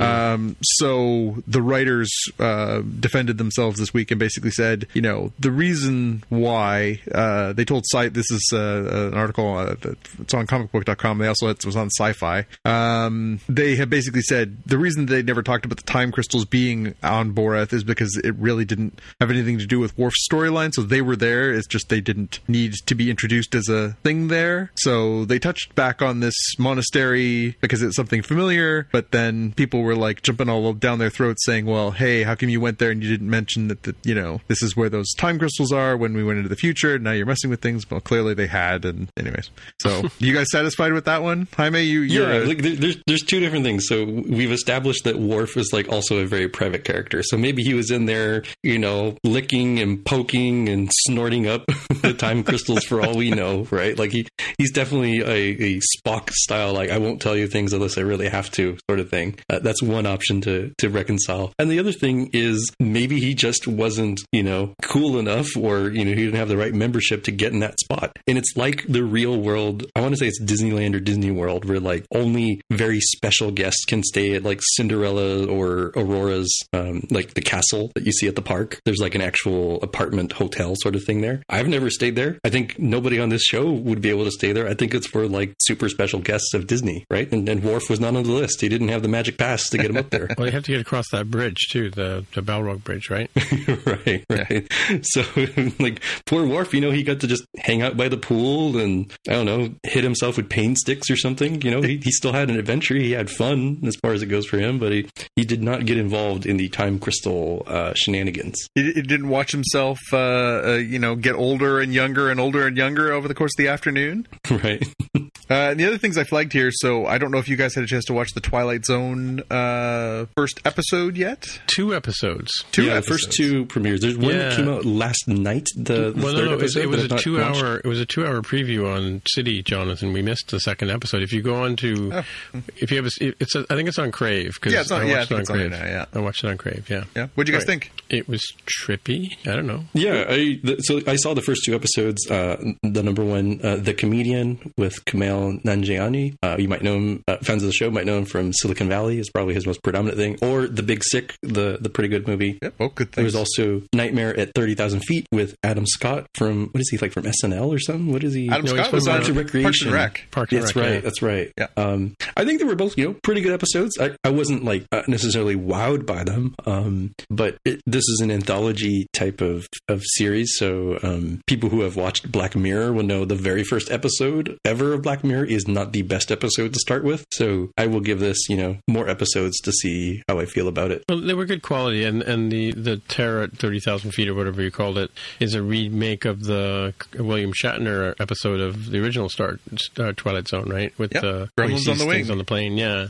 um, that was a this was a much longer, drawn out um, version. Uh, in some ways, it was good. Some ways, it was you know I don't I don't know if it was predictable in some parts. Or you haven't seen the second one yet, Jonathan, right? No, but I've I've seen that original half a dozen yeah, times. This is, this, you'll you'll find it's quite different. You, there's the, tie, the tie-in is at the very end, but it's not it's unrelated to the actual story. But uh, mm. right, so you're talking about Nightmare at twenty thousand feet, yeah, and this is yeah. Nightmare at thirty thousand feet. Right, yeah, because planes didn't go as high back then. I guess they they, yeah. they did not. yeah. Oh, you would know this too, wouldn't you, Jaime? Yeah, it, it, certainly has. I don't think it's changed by ten thousand feet, but uh, they can go higher and faster and more comfortably right, because um, of pressurization, right? Yeah, they they've gotten better with the structures and everything. So right, right. There's there's a lot there, but but yeah, you're right. It, it it's it's not exactly a uh, like a shot for shot remake no, of that. So you can't go into it expecting that, but it does uh, sort of tie into to to the original. Hmm. There's definitely yeah. a little uh, little tip of the hat. Yeah, they, they, would have. Yeah, I was gonna I was gonna say they would have put the guy in handcuffs a lot earlier than than they ever do in this show. Uh, so are you guys uh, gonna stay up on this one? Are you gonna watch it every week? Yeah, I think so. Yeah, yeah. Yeah, I mean, I didn't want to start out. Uh, you know, my earlier comments weren't to like imply it's bad, but I also wasn't like, holy smokes, like holy, stop the presses, everybody go watch, sort of thing. Um, I thought it was pretty good, and if I'm being honest, I'm like, I'm paying my five ninety nine a month anyway, so yeah. I yeah. might as well watch as much as I can while there's still Discovery to watch. Yeah. So when I was in grade school, um, the, the this is our you know our guilty pleasure. We kind of you know our parents didn't really know what it was about, and we used to watch it and get freaked out. And I still remember being freaked out by one particular episode, which I've never never seen again. I should go back and see it again. But yeah, we used to watch this, you know, all the time. So for me, it's a kind of it's kind of a you know, it, it's, I like this remake. It's not I'm not uh, not opposed to it. So you know, interesting. Cool. Do you think it holds up against? I mean, Black Mirror has done an excellent job of picking up the legacy. Black Mirror is a whole another ball of wax compared to this show. I think I think Black Black Mirror is, takes it takes it there. It's much higher level so far. I mean, this hasn't quite come up to Black Black Mirror quality in terms of WTFness. You know? Yeah, Yeah. I think it's a tonal difference. So I think uh, these episodes so far definitely fit with the sort of traditional Twilight Zone Yeah. tone, and, and maybe even a little bit of like the Outer Limits tone. Yeah. Black Mirror is sort of aggressively cynical as Yeah, a take. It's yeah. very dark. I'm trying to think of like a happy or or or not crappy outcome in any of the Black Mirror episodes, and So I mean, Uh, Twilight Zone to me is more like Pulp Fiction used to be. I don't know if you ever read Pulp Fiction. You probably you might have, Jonathan, but you know, sort of the you know based on I'm, and I'm talking about you know having been written in the 50s and 60s, that kind of style of you know science fiction thinking that w- went into storytelling, right? Um, it kind of stretched your your understanding of, of reality and you know time and space and all that kind of stuff in in sort of a more literal liter, literary way, I guess, right?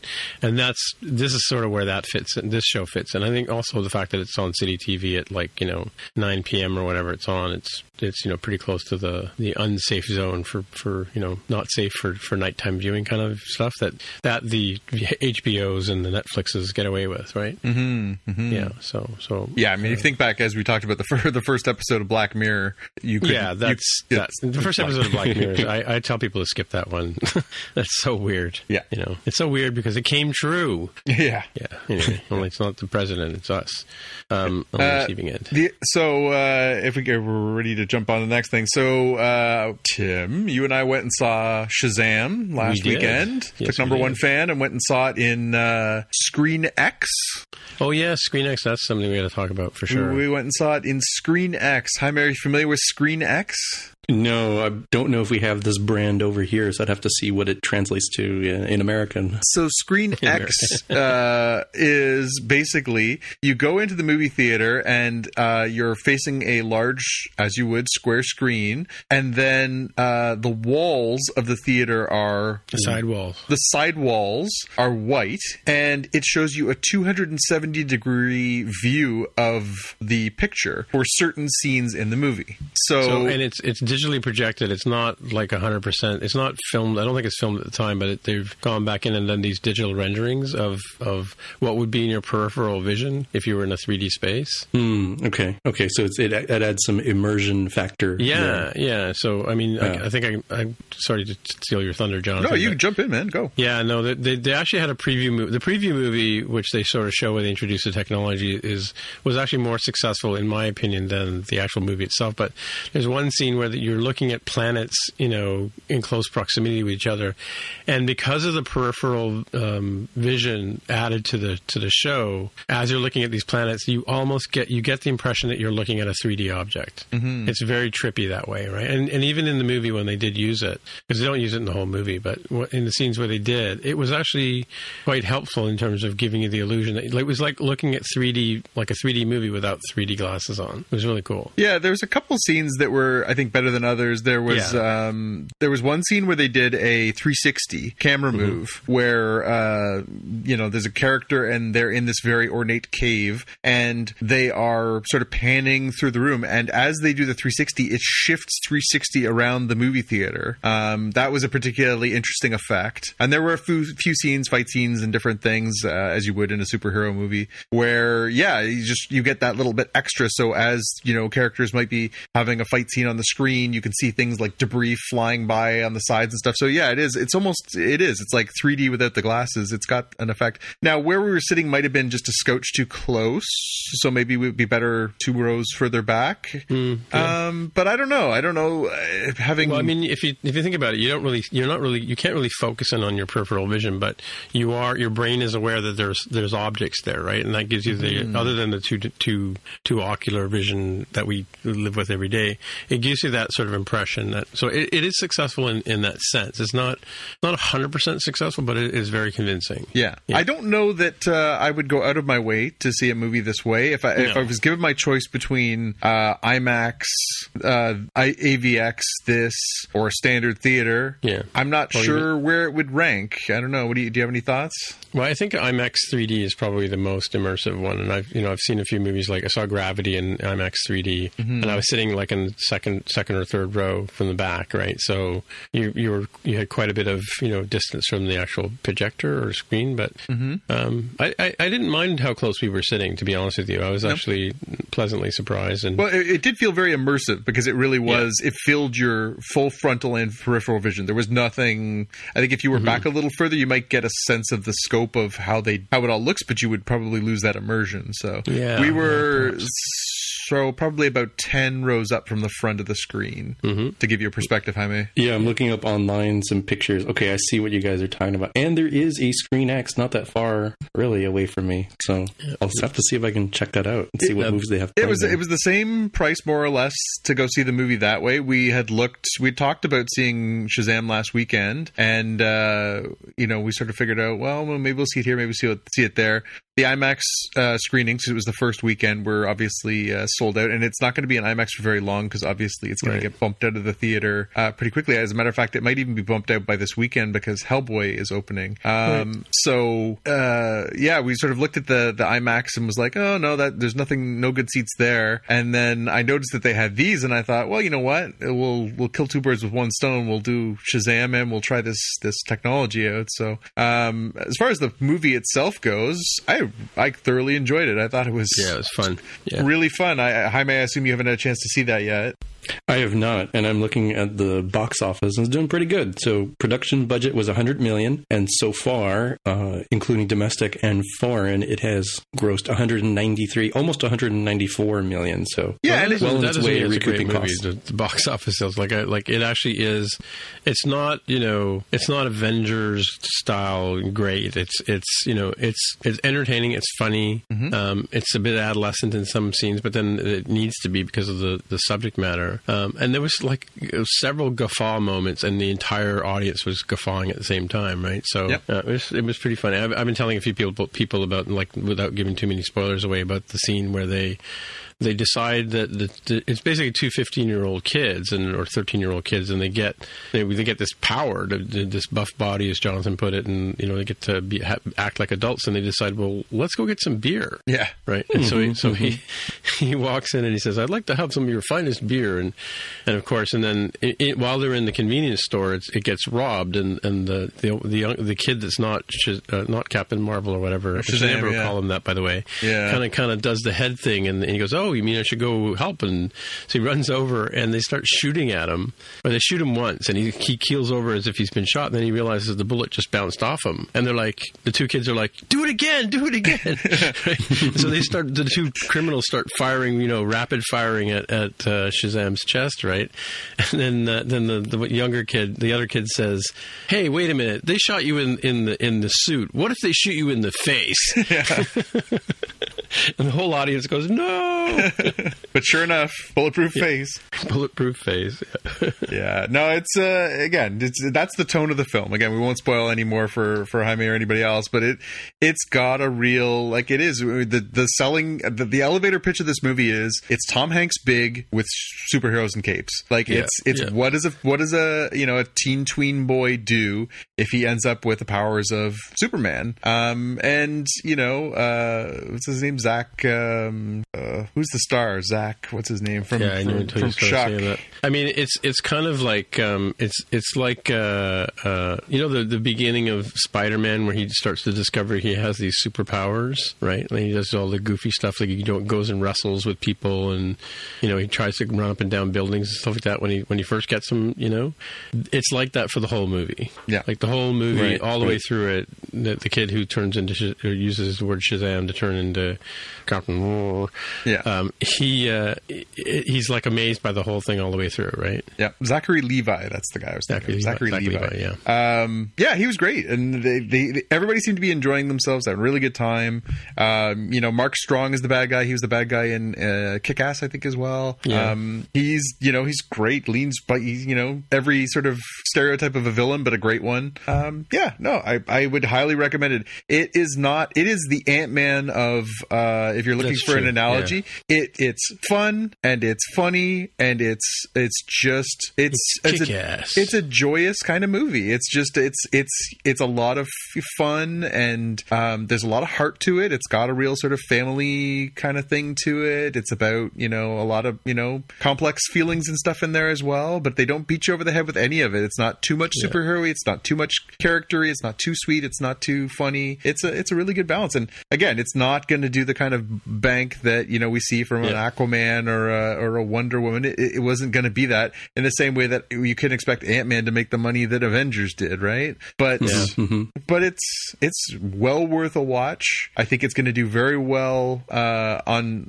second Repeated weekend viewings. based on word of mouth, especially because uh, on Netflix, yeah, for sure. well, no, just the second weekend in the theater, like that's always the test is how much does it Oh, go okay. down. Right. But uh, the only competition that's really up against this weekend is the debut of, of the new Hellboy reboot, and that is getting tattooed online. Is it really? Oh, okay. Uh, I think it's at eleven percent on Rotten Tomatoes right now. Well, I'm gonna I'm gonna really shock people, and especially listeners of this show. I'm gonna say that you know Shazam is better than Pacific Rim.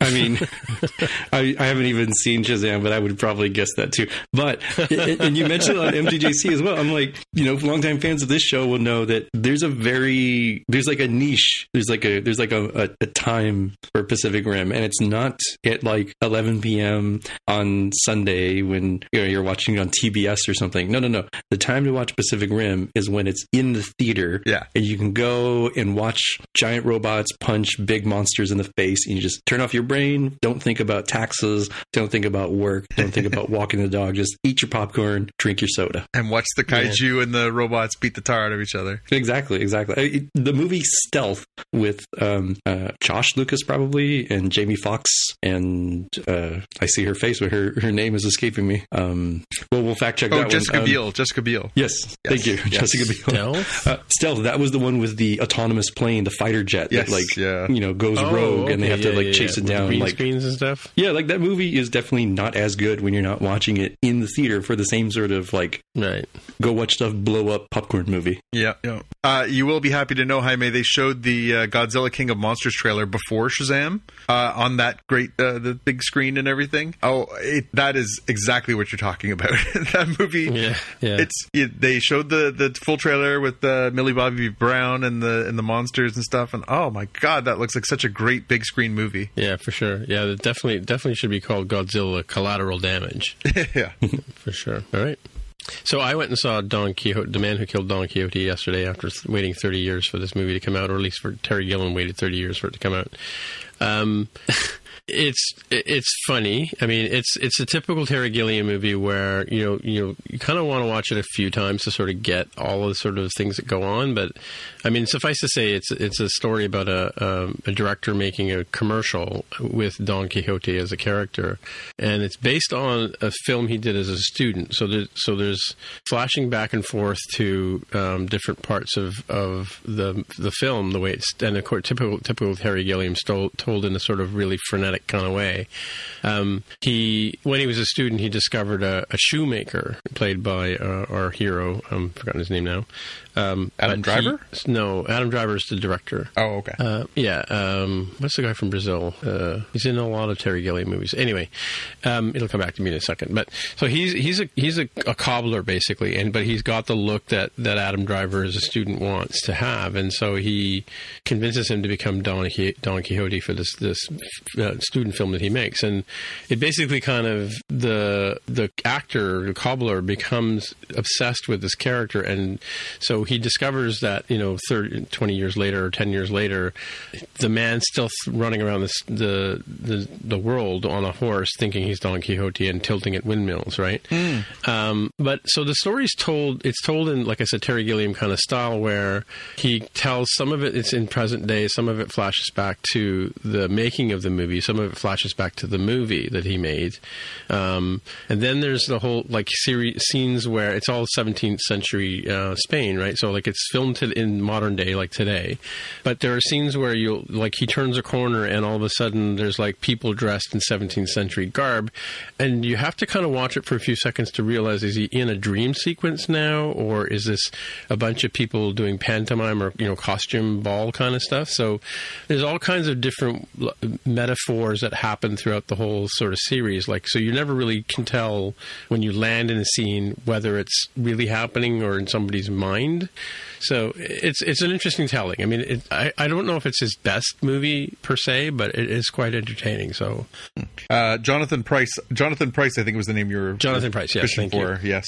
Yeah, real time follow up. If he, if you're, you know, if you're familiar with, and it, it it plays on the actual Don Quixote story. If you know anything about that story, that you know he saw windmills as giants, and he would he would you know charge at them with his lance and get caught up in the in the, the vanes, right? So that happens quite a bit in the movie. But yeah, so it's it's uh, interesting, and they, I think they actually do show the original the original original Don Quixote movie at some points too, as well. So, would you recommend this one as a? Uh, obviously, theater is pretty limited. It was only on for like two days. Uh, Yeah, one day, one day only, I think, right? Uh, uh, actually, well, so here's the surprising thing. Like, like I said, when I saw Zero Theorem two years ago when it came out, I went I went and paid, made a pilgrimage to a city a theater here in Toronto when it was playing for one night. Um, they were like you know maybe thirty or forty people in, in the theater. Um, this this theater was sold out, and it was so they had sold so many seats that they actually opened up a second theater. They had two showings at one time. So so yeah, it was uh, you know obviously some diehard uh, Terry Gilliam fans out there, right? So you know, and again, I, I, I, why is it showing? The, and like I said, the last movie didn't barely made it into the theater, like for other than for one night. But you know, um, he's it's kind of an art film. He's he's a he's an you know art, art an arty director kind of thing. You know, like he's way out there, way beyond Tim Burton and that kind of stuff.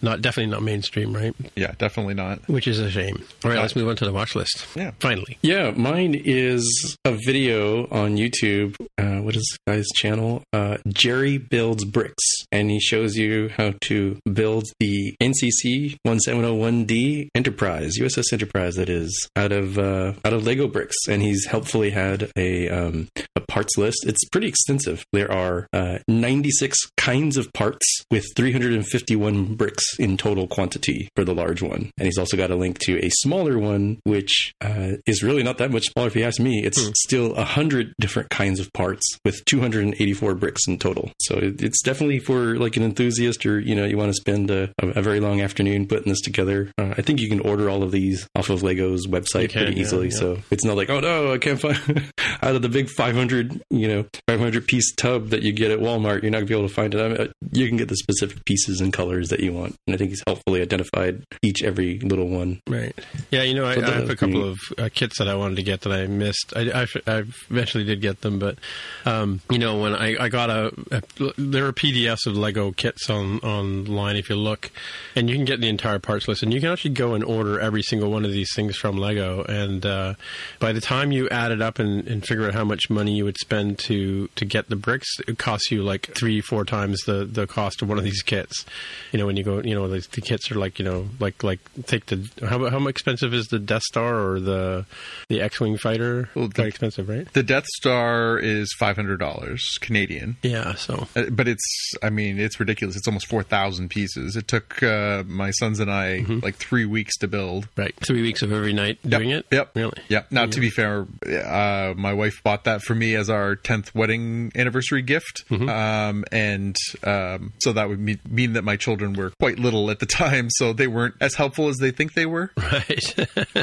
uh-huh. So that may have actually been a handicap as opposed to a positive assist, but Right. Right. Yeah. they were involved. they they did have a good time. We we uh yeah we spent quite quite a long time putting that together. All right. So what do you got for us? Uh, I have something interesting. So uh, I don't know if you guys have had a chance to look at this. So there is this documentary that has been uh, underway for quite a while about uh, Star Trek Deep Space Nine, and uh, it had been you know uh, funded, and they were going to make it, and then they were going to release it, and then they didn't release it, and then they were going to go back and remaster it. So all that to say, this movie is finally going to be available. So it is coming out for one night only in theaters. I did was able to confirm today it is coming out in Canada and the United States on the same day. God, finally something is. Um, so May 13th, Monday, May 13th, you can go one night only and see this DS9 documentary called What We Left Behind. Uh, and basically, it's a look back at, uh, you know, the impact and effect of,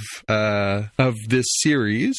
It, it has interviews with all the cast members, creators, writers, um, and uh, and even I guess um, I, apparently it has some uh, look at what they if they were going to keep the series alive, what they were going to do next with the characters, and um, there's a the trailer up online for it, which we have in our show notes. You can go and have a look. Um, it looks really interesting, and you know, it definitely rekindled in me. Like I I know people who are sort of you know everybody has a, a thing for a different. You know, everybody has their own track. Uh, my track would probably still be TNG, but I think that is probably my second favorite series. And I know there are a lot of people who have different issues with it, but I liked that part of the um, Star Trek world that they went to that was seedier and dark because it was the first time they ever went there, right? They would have little missions where they would go on an away mission to be like, "Ooh, this planet's dirty. Let's go back to our nice clean ship." Um, these guys lived in it for seven years, and, and there was you know war and conflict and racism and and you know avarice and and you know the cultures clash. It, it, had a lot to say about about politics and religion and uh, American culture. Obviously, it tied into the war stuff. Um, I, I really like that series a lot. There's a lot of good stuff that happened in that show, and so when I saw this trailer, it definitely rekindled in me. Like, I, I want to see this. I want, I want to, I want to go back down memory lane with these guys. So, uh, yeah. So, as I say, one night only. It's coming May 13th. You can find it in uh, theaters, uh, and then it, I guess it's going to be released. Um, I, I don't. I think they had the uh, an investment, a, a, Kickstarter type campaign. So I think people who were involved with that will get a copy first, and then I don't know if it's going to end up on streaming platforms or if it's going to be available for download from something like the uh, uh, the uh, iTunes Store or something like that. But uh, yeah, it looks like it's really going to be worth a watch. So cool. Yeah, I mean, I know you're a big fan. What are you What are you thinking about all this? Yeah, I'm looking at this and I'm thinking, okay, I don't see the theater list because this says tickets are not available, and not seeing anywhere. It's oh, hard to tell. About the United States. Sorry, we forgot to mention that. yeah, it's coming for one night only to Canada only. Screw you guys. uh, so I'm kind of wondering, like, you know, I'm sure there's going to be at least you know one theater in Seattle. I will probably be on a work trip, so I might need to check Portland theaters. So this is one I'm going to share with with coworkers and see if I can convince a crew of people to, to go with me.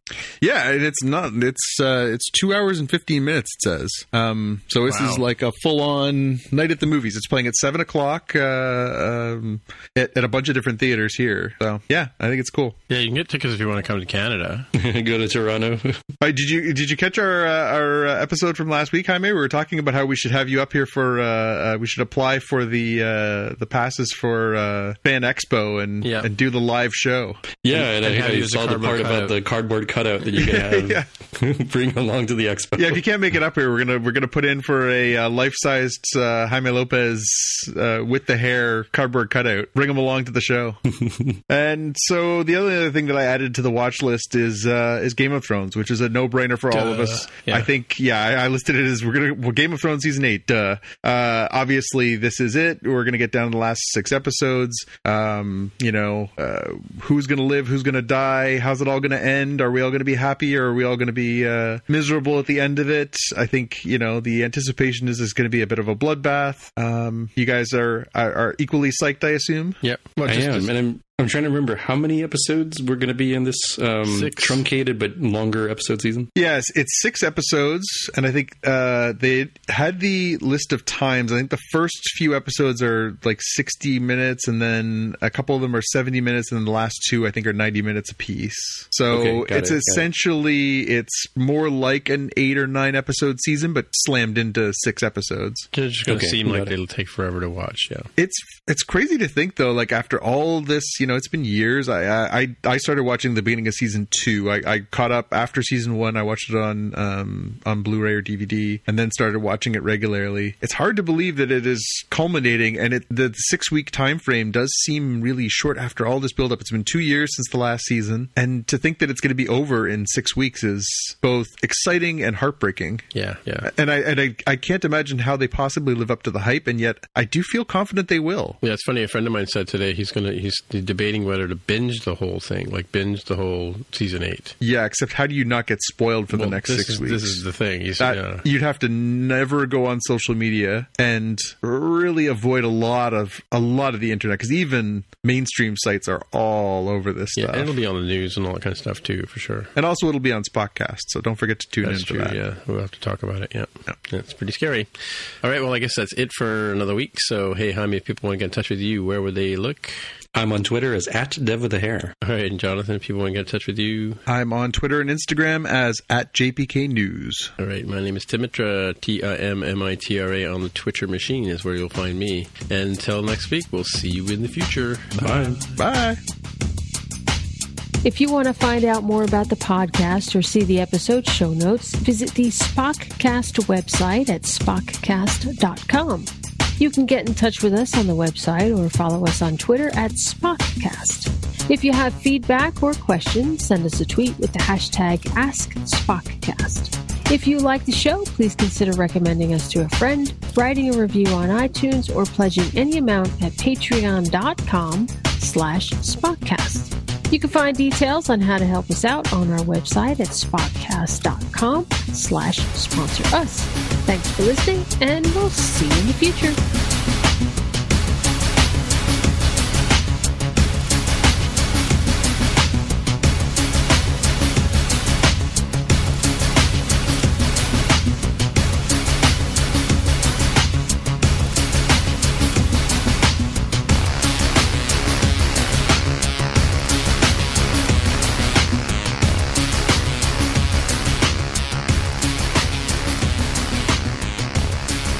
Other thing I will bring back up is from last week. I finished watching uh, That show? that With those sh- people? that show with those people. It was so good, and, I that completely thing? forgot the name of it. Uh, Big Mouth, the Oh, the Big one I was Mouth. talking about, Oh. the the cartoon with the kids and the going through puberty Yeah, and stuff yeah. like that on Netflix. Yeah. It is awesome. It is so worth a watch. It is disgusting and, and hilariously over the top and super Even super the funny. trailers, like, whoa. Oh yeah, no, it's it's very very not. Uh, you have to be comfortable with you know a lot of biology, but it is really super funny. There's so many great uh, performers, and it, oh god, I just laughed so hard through that thing. It, the jokes about the, uh, the facial hair of the average 13 year old made me laugh because I have one of those. At one point, the kid's parents are so sick of his sad little mustache, they hold him down and wax his lip. It's, it's just Oh, it's- really? it's just I'm like, yep, I hear it. I'm there. I'm, I'm right there. Mm-hmm. Yeah. Cool. So, I mean, how was England? How was England? Uh, it was it was good. Um, I was in Chester. That's in the like northern part of uh, of England, closer to Manchester and, and Liverpool, and uh, so like very far away from London. For folks wondering about that, um, the conference Code Mobile was really really cool. A lot of nice people, very international kind of crowd, which was really kind of a nice uh, surprise for me. And the the city uh, is more or less a sort of like college town for the University of Chester, which is where we were at for that um for that conference. There is pretty cool stuff. You can see the the walls and the and the uh, the castle pieces that still remain, and definitely feels like there's a lot of history there. Definitely feels a little bit like Harry Potter. Um, people were uh, as soon as the beers came out, everybody wanted to talk about Brexit. Everybody had very strong opinions about American politics that were unprompted, but uh, you know.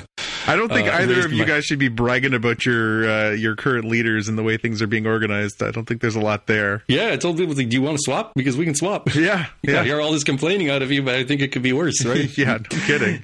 and uh, people were surprisingly open to my uh, crazy beer idea of like, well, if things go wrong and you you actually leave the EU, you can get back with your ex and reform the empire with America, and you can have, uh, you know, we, we came up with like all sorts of different names, like you know Ben Affleck and Jennifer Lopez sort of thing. Benifer is like, no, there's- Great America is sort of tainted with the word great. You can't call it American. Well, they will make for America great again. yeah, and so we said, well, let's call it the Empire. And which one's like, what are you talking about? The Empire, the most powerful nation ever in this in this world's history. And uh, we, you know, we will absorb Canada, we'll take Australia, New Zealand, South Africa, basically all the former Commonwealth countries. And then the key to the whole thing that that made me think like, oh, they're they're they're culturally ready for this. Somebody said, well, what about India? I was like, oh, I didn't even think about that. But clearly, you've thought about this before. Yeah. So- You, did you Well, get India we'll- and Pakistan back? yeah, we'll, we'll we'll have to cross that bridge when we come to it. But in the meantime, we've at least got a theme song and co-branding that we can work on with Disney uh, on part of Disney Plus, for example, and uh, we can already have like a, a march. Our, our flags already like the same color, so find a way to combine it into one mega flag. the, the stars and jacks, the Union red, the Union red, red white, and blue, blue, a Union stars and stripes. Yeah, I don't know. You you got to come up with a, a, new. See, that's also another one that needs a name. Like in the, the flag. In the spirit of dyslexia, when you were talking about what it could be named, I was thinking in the spirit of the Holy Roman Empire. I think it could be the Holy Moron Empire. I, I, honestly think if you pitch that one to Trump right now, he he might bite. Yeah, he might think he came up with the idea. Yeah, we have the greatest moments. empire. It's the greatest empire. We have all the good emperor people in it. We're building the best Death Star. We're building it the great Death Star. We're going to use the Space Force to fill it. Yeah. Yeah. Well, um, we're going to stay up here um, and north of the wall and uh, hope that all goes all right.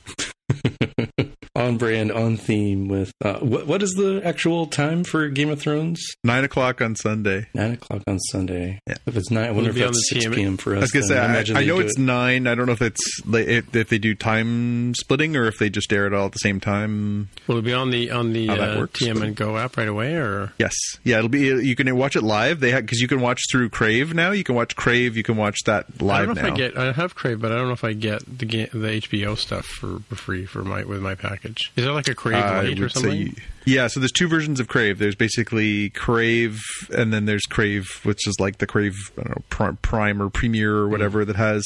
If you have that subscription, you get to keep that subscription. But I, I swear that that that um, Crave has that in it now. Like I thought that that was across the board no, I, that Crave had had the HBO stuff. So no, like uh, some of the things I still have to use. You know, another way of looking at it. If you know what I'm trying to say. Yeah, yeah. No, I, I appreciate that, but yeah, I don't know. Again, I know that um, I looked the other day because I wanted to watch. Uh, it was on Sunday night that just passed, so a couple of my favorite uh, HBO shows are back for season. So Veep is doing its final season right now on Sunday nights, uh, the final season of that series, and then Barry uh, season two just started a couple weeks ago. Um, and by Sunday nights, I'm usually like, oh, I go to bed, but I can watch it on my iPad, just like lying in bed, um, streaming it live through the the Crave app, mm-hmm. which is great. It's very convenient. Cool. All right. Well, I have to get going because I'm tired and stuff. I hear yeah. you. Cool. All right. So I guess we'll uh, call it a day. I think all right, big episode next week. Ooh. Final episode of Trek and Game of Thrones. Very exciting.